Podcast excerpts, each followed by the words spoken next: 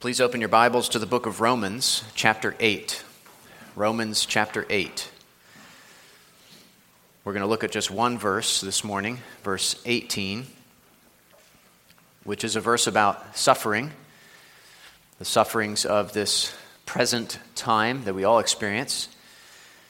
And it's also a verse about glory, the future glory that we will experience as believers in Jesus Christ. And Paul makes a very simple point that we will take our time considering together this morning, and that is that the weight of suffering is not worth comparing with the weight of glory. The weight of glory so far outweighs the weight of suffering that it's not even worth comparing the two, Paul says. And I think if we really get a hold of that, if we really embrace that by faith, it'll change the way we think about our suffering. It'll change the way that we respond to our suffering. It'll change how we live our lives in this fallen world as the people of God. And so let's get ready to hear God's word read and preached. Kids, let me encourage you, let me remind you to listen very closely. Listen for the key words for kids in the bulletin there. I hope that will help you listen carefully to the whole sermon. And let's all try to learn all we can from God's word together this morning. Let me pray for us and ask for his help, and then we'll begin. Let's pray.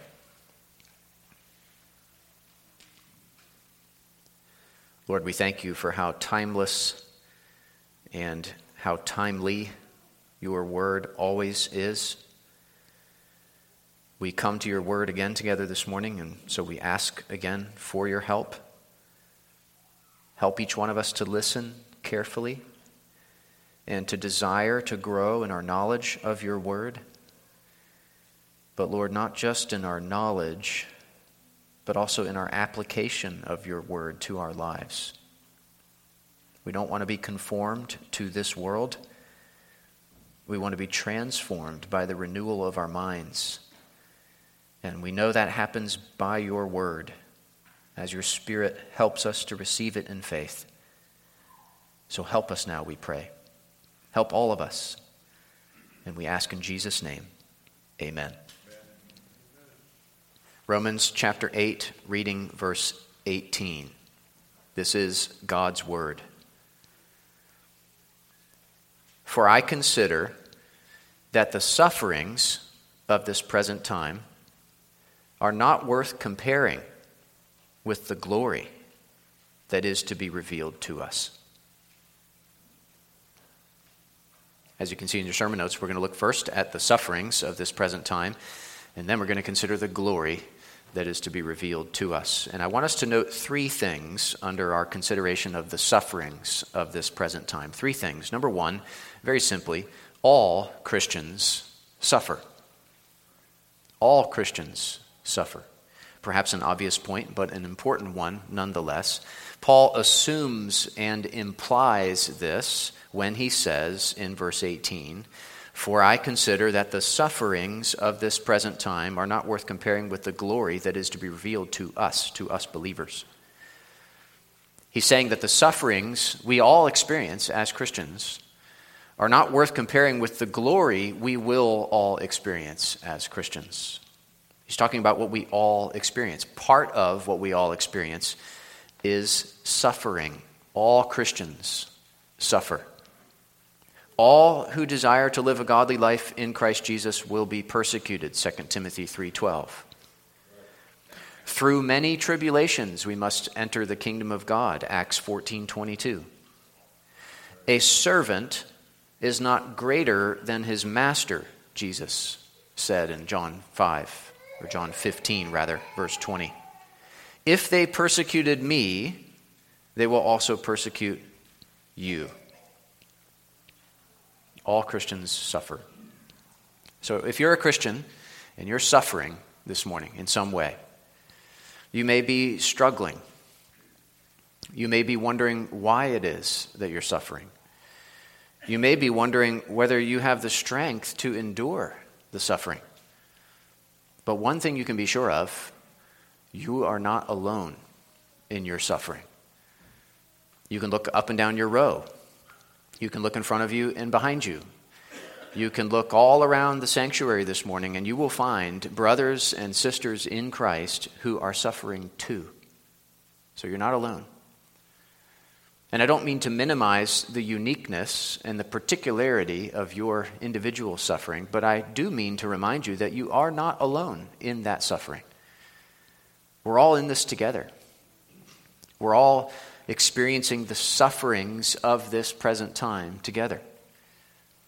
None of us are like one of those single solitary trees you might see at the end of a field around here or between two fields, just a lonely tree standing out there all by itself. No, we're in a forest together as God's people. We are better in an orchard together. God is pruning all of us and growing all of us through the sufferings of this present time so that together we can bear fruit for his glory and for the good of others. So we're not alone. We are in this together. And most importantly, God himself is with us. And he is our refuge and strength and a very present help in trouble, in the trouble of the sufferings of this present time. All Christians suffer. Number two, suffering is part of life in this fallen world. Suffering is part of life in this fallen world that we live in. Paul refers to the sufferings of this present time. And this present time is an evil time. Ephesians 5:16 making the best use of the time because the days are evil. Ephesians 6:13 Take up the whole armor of God that you may be able to withstand in the evil day. Galatians 1 4, Christ gave himself for our sins to deliver us from the present evil age. This present time is an evil time because this present world is a fallen world. And suffering is part of life in that fallen world. The sufferings of this present time are part of our experience as believers. Note that Paul acknowledges our suffering. He doesn't make light of it, he doesn't pretend that it doesn't exist. But neither does he allow our suffering to dominate the landscape of our lives or to eclipse our future glory. He recognizes, he validates the reality of our suffering. He acknowledges the sufferings of this present time, and that suffering is indeed part of life in this fallen world. And I think remembering that simple truth can help us have realistic expectations for the Christian life so that we're not surprised by suffering when it comes, even when it's hard.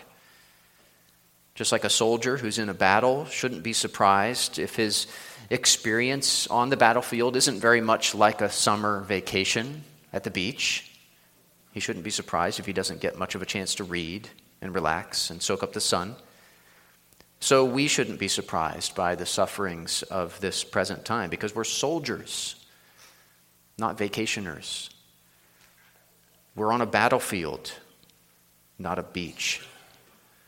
And as Peter says in 1 Peter 4 12 and 13, Beloved, do not be surprised at the fiery trial when it comes upon you to test you, as though something strange were happening to you, but rejoice insofar as you share Christ's sufferings, that you may also rejoice and be glad when his glory is revealed.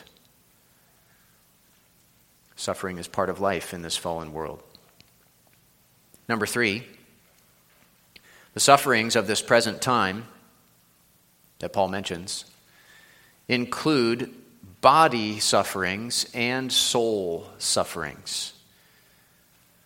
The sufferings of this present time include body sufferings and soul sufferings. Now, that's not stated in this passage, in this verse, but of course it's clear from the rest of the Bible.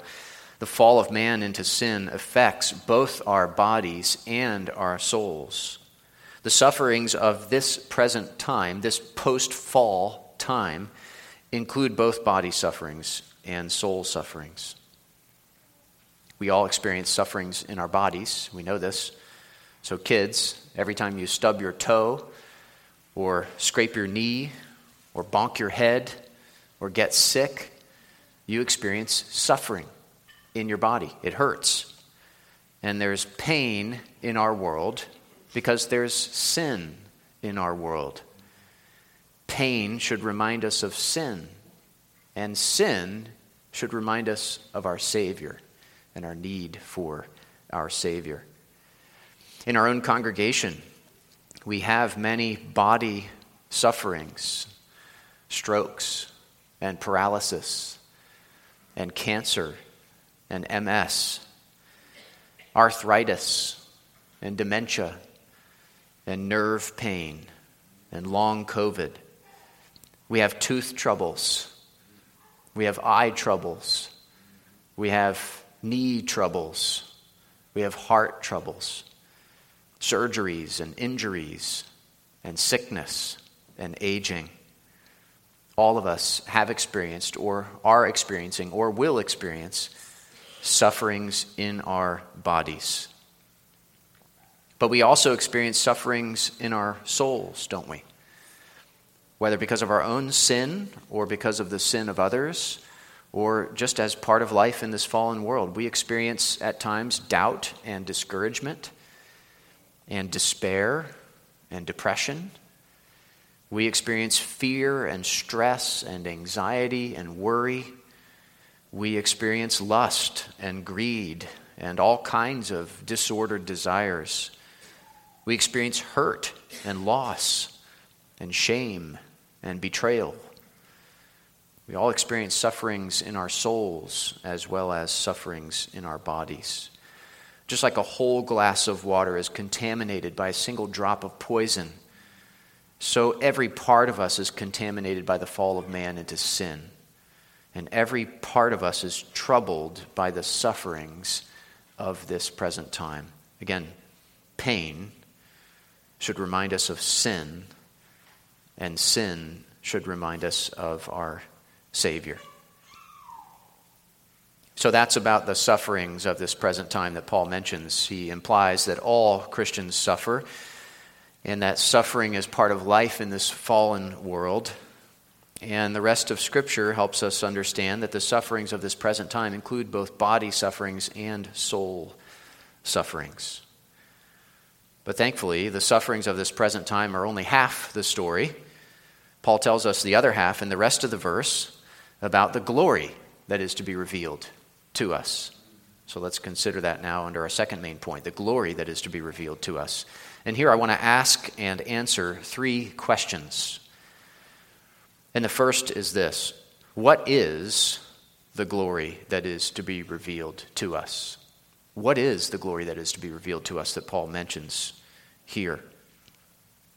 Well, in part, it, it's what he goes on to describe after verse 18. If you look at verse 19, reading verse 19 and a few verses following. For the creation waits with eager longing for the revealing of the sons of God. For the creation was subjected to futility, not willingly, but because of him who subjected it, in hope that the creation itself will be set free from its bondage to corruption and obtain the freedom of the glory of the children of God.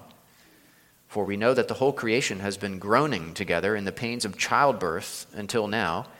And not only the creation, but we ourselves, who have the first fruits of the Spirit, groan inwardly as we wait eagerly for adoption as sons, the redemption of our bodies,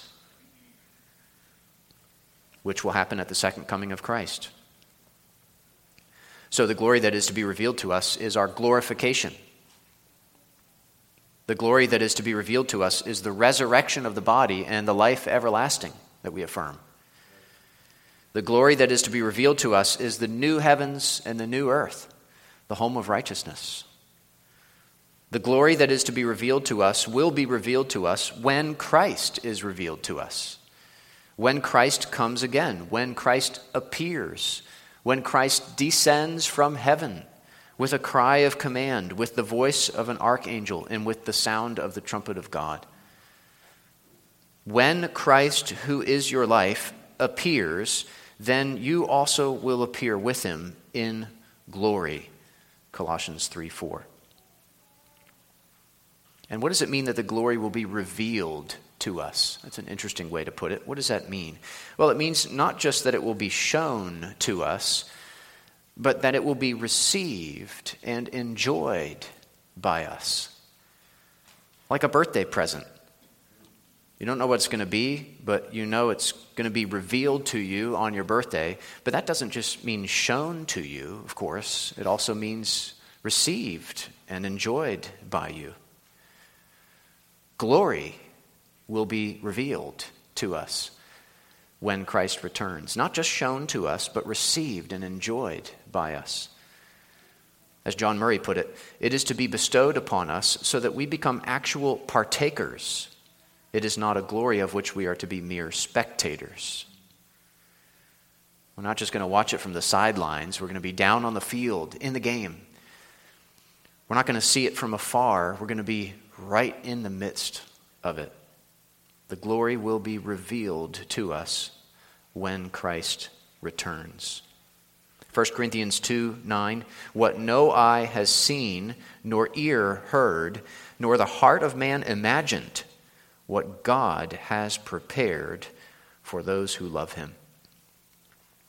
1 John 3 2 and 3, Beloved, we are God's children now, and what we will be has not yet appeared. But we know that when he appears, we shall be like him, because we shall see him as he is. That's the glory that will be revealed to us. No more sin, no more sorrow, no more suffering. Resurrected bodies, reunion with loved ones who've died in the Lord, perfect fellowship with all the saints on a new earth perfect fellowship with God Himself forever. That is the glory that is to be revealed to us. Listen to Revelation 21, verses 1 through 4. Then I saw a new heaven and a new earth, for the first heaven and the first earth had passed away, and the sea was no more. And I saw the holy city, New Jerusalem, coming down out of heaven from God, prepared as a bride adorned for her husband. And I heard a loud voice from the throne saying, Behold, the dwelling place of God is with man. He will dwell with them, and they will be his people, and God himself will be with them as their God. He will wipe away every tear from their eyes, and death shall be no more. Neither shall there be mourning, nor crying, nor pain any more, for the former things have passed away. That's the answer to our first question. What is the glory that is to be revealed to us? The second question is what does Paul say about the glory that is to be revealed to us compared to the sufferings of this present time?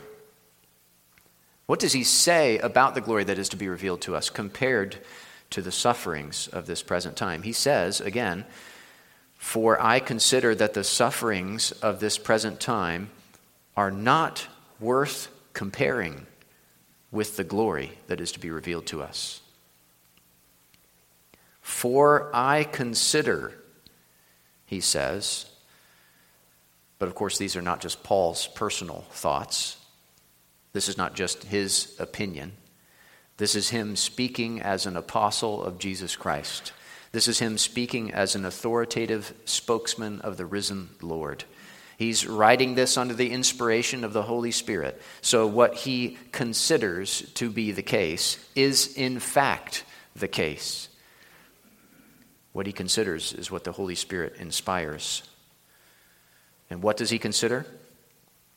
Does he consider that the sufferings of this present time are too much for us to handle? Does he consider that the sufferings of this present time are far too overwhelming and discouraging? Does he consider that the sufferings of this present time are not worth all the trouble of following Jesus Christ? Does he consider that the sufferings of this present time are slightly outweighed by the glory that is to be revealed to us? It's, it's sort of 49% sufferings, but that's okay because it's 51% glory. No. No, he considers that the sufferings of this present time are not even worth comparing with the glory that is to be revealed to us. Listen to what Matthew Henry wrote about this. Paul says, I reckon, or I consider, I reckon as an arithmetician that is balancing an account.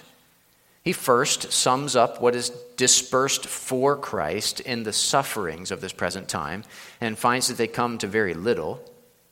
He then sums up what is secured to us by Christ in the glory that shall be revealed, and this he finds to be an infinite sum, transcending all conception. The disbursement abundantly made up, and the losses infinitely countervailed. So if you weigh all the sufferings, and then you weigh all the glory, there's no comparison. It's not even that the glory outweighs the suffering, though that's true and that's a fine thing to say. It's that they're not even worth comparing.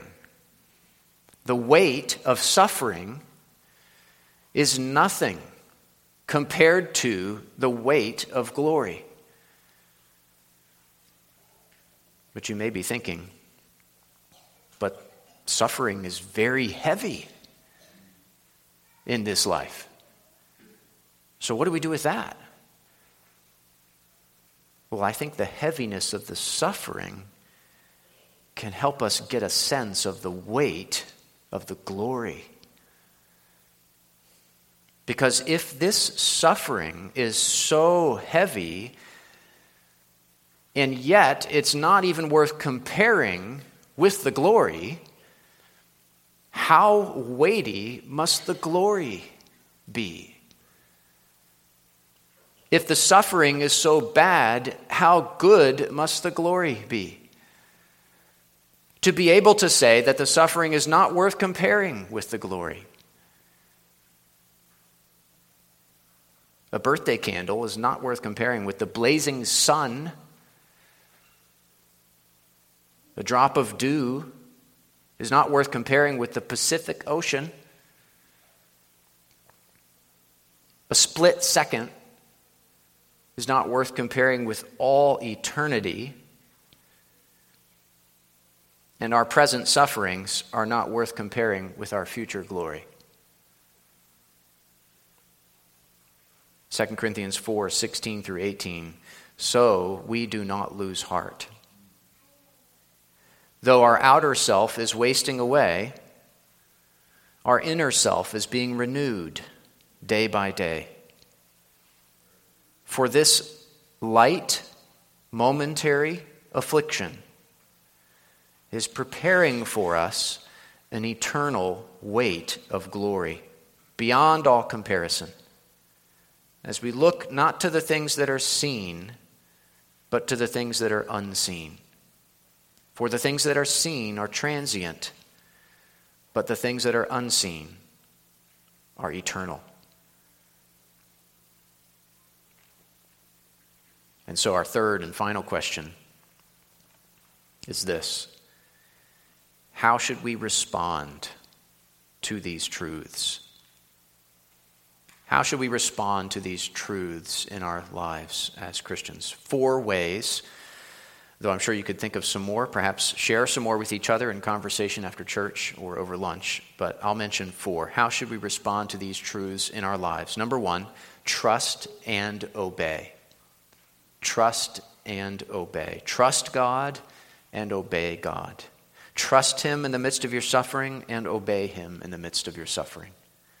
Trust Him for the grace and the strength you need to walk in the path of obedience. Don't let Satan sow seeds of distrust in your soul. Don't listen to the lie that your suffering is just too hard, so you might as well give up and give in to sin. Let the time of suffering be a time of seeking the Lord and serving his people. 1 Peter 4:19 Therefore, let those who suffer according to God's will entrust their souls to a faithful Creator while doing good.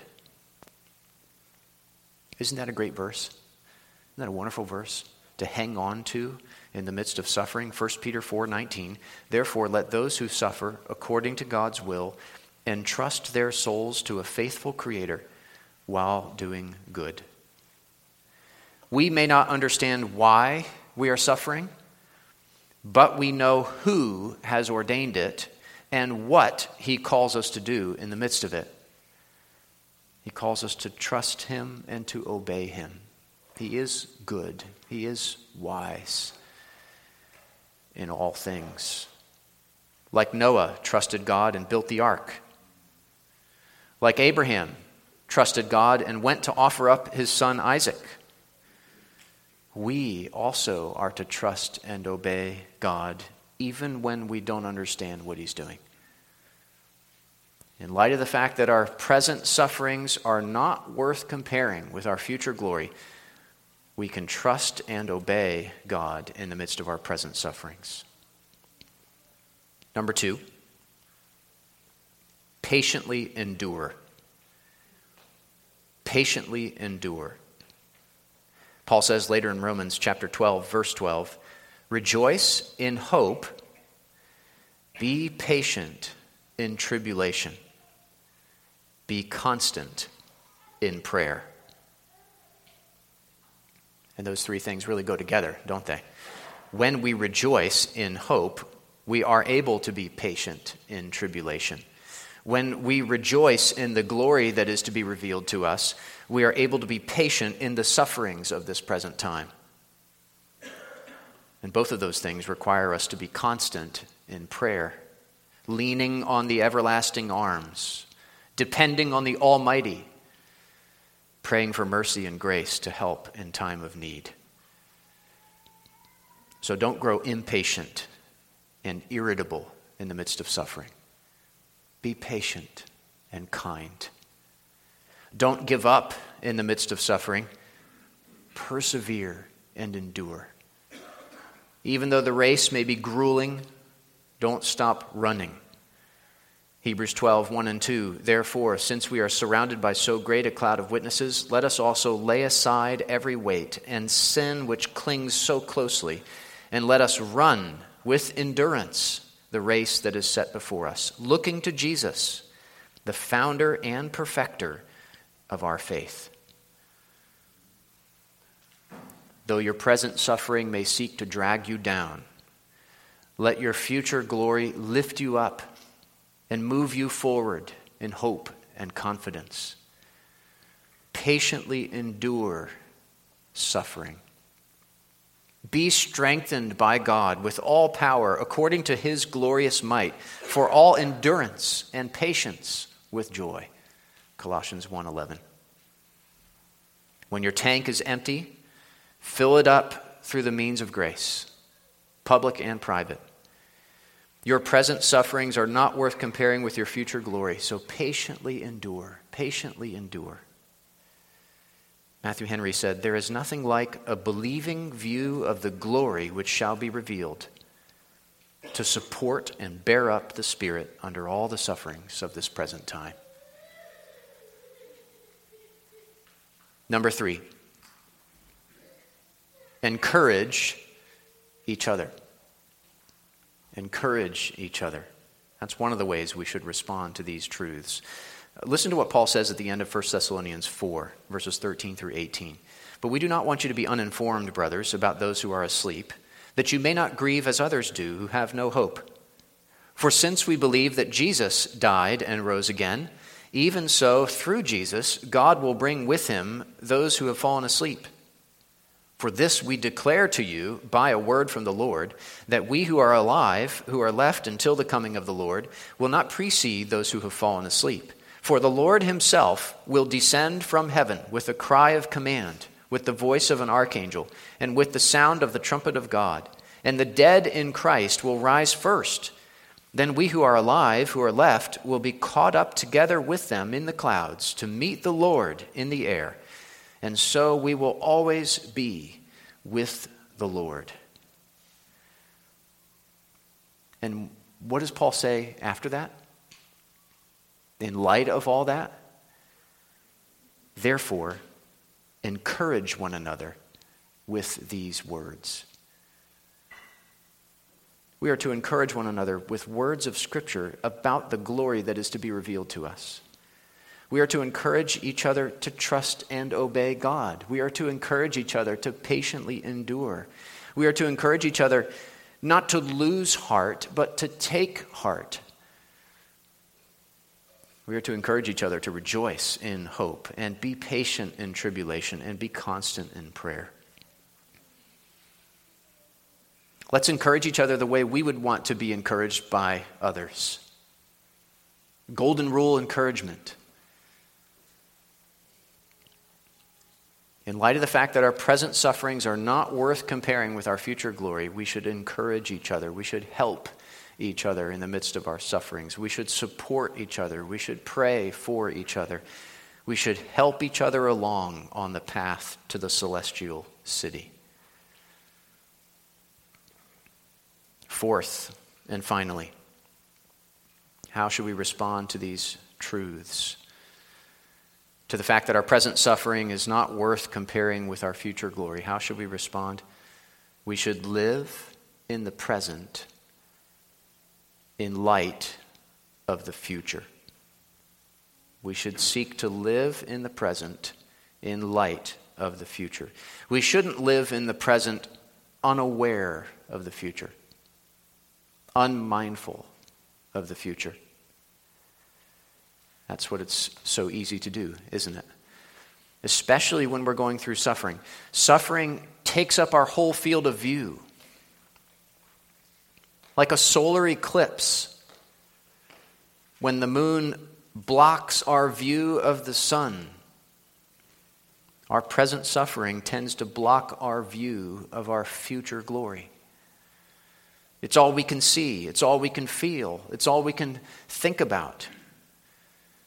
And of course, we need to think about our present suffering. There are things about it that we need to pay attention to and take care of. But when it takes up our whole field of view, when it blocks out the sun of our future glory, then it becomes all consuming. Then we live in the present, not in the light of the future, but in the darkness of our present sufferings. But then we encounter a verse like this in God's Word, like the one we've been thinking about this morning, Romans 8 18. When we read it or we, we hear it read, we hear it preached, or maybe someone sends it to us in a text or pray it for us, then the eclipse begins to fade the light begins to shine again. And the Spirit of God enables us to see by faith that our future glory, it far outweighs our present suffering. In fact, our present suffering is, isn't even worth comparing with our future glory. And then, by God's grace, then we can live in the present in light of the future. As the Puritan Samuel Rutherford put it so well, a quote Deckard has mentioned before When we shall come home and enter to the possession of our brother's fair kingdom, and when our heads shall find the weight of the eternal crown of glory, and when we shall look back to pains and sufferings, then shall we see life and sorrow to be less than one step or stride from a prison to glory. And that our little inch of time suffering is not worthy of our first night's welcome home to heaven. We'll see it then, is his point. We'll see it so clearly. We'll see it then that our past sufferings really weren't comparing, worth comparing with our present glory. We will see it then when we look back. But let's see it now by faith, by looking forward, by looking forward to the glory that is to be revealed to us, by looking forward to our first night's welcome home to heaven. By God's grace, let's trust and obey. Let's patiently endure. Let's encourage each other. And let's live in the present in light of the future. Let's not let our present sufferings block our view of future glory. Let's let our future glory shine brightly down into our present sufferings. Let's pray together.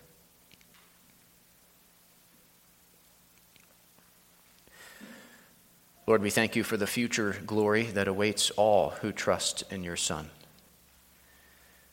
Please cause the light of that future glory to shine brightly down into our present sufferings so that we might be able to trust and obey you and patiently endure our sufferings and encourage each other in the midst of our sufferings so that we might be able to live in the present in light of the future.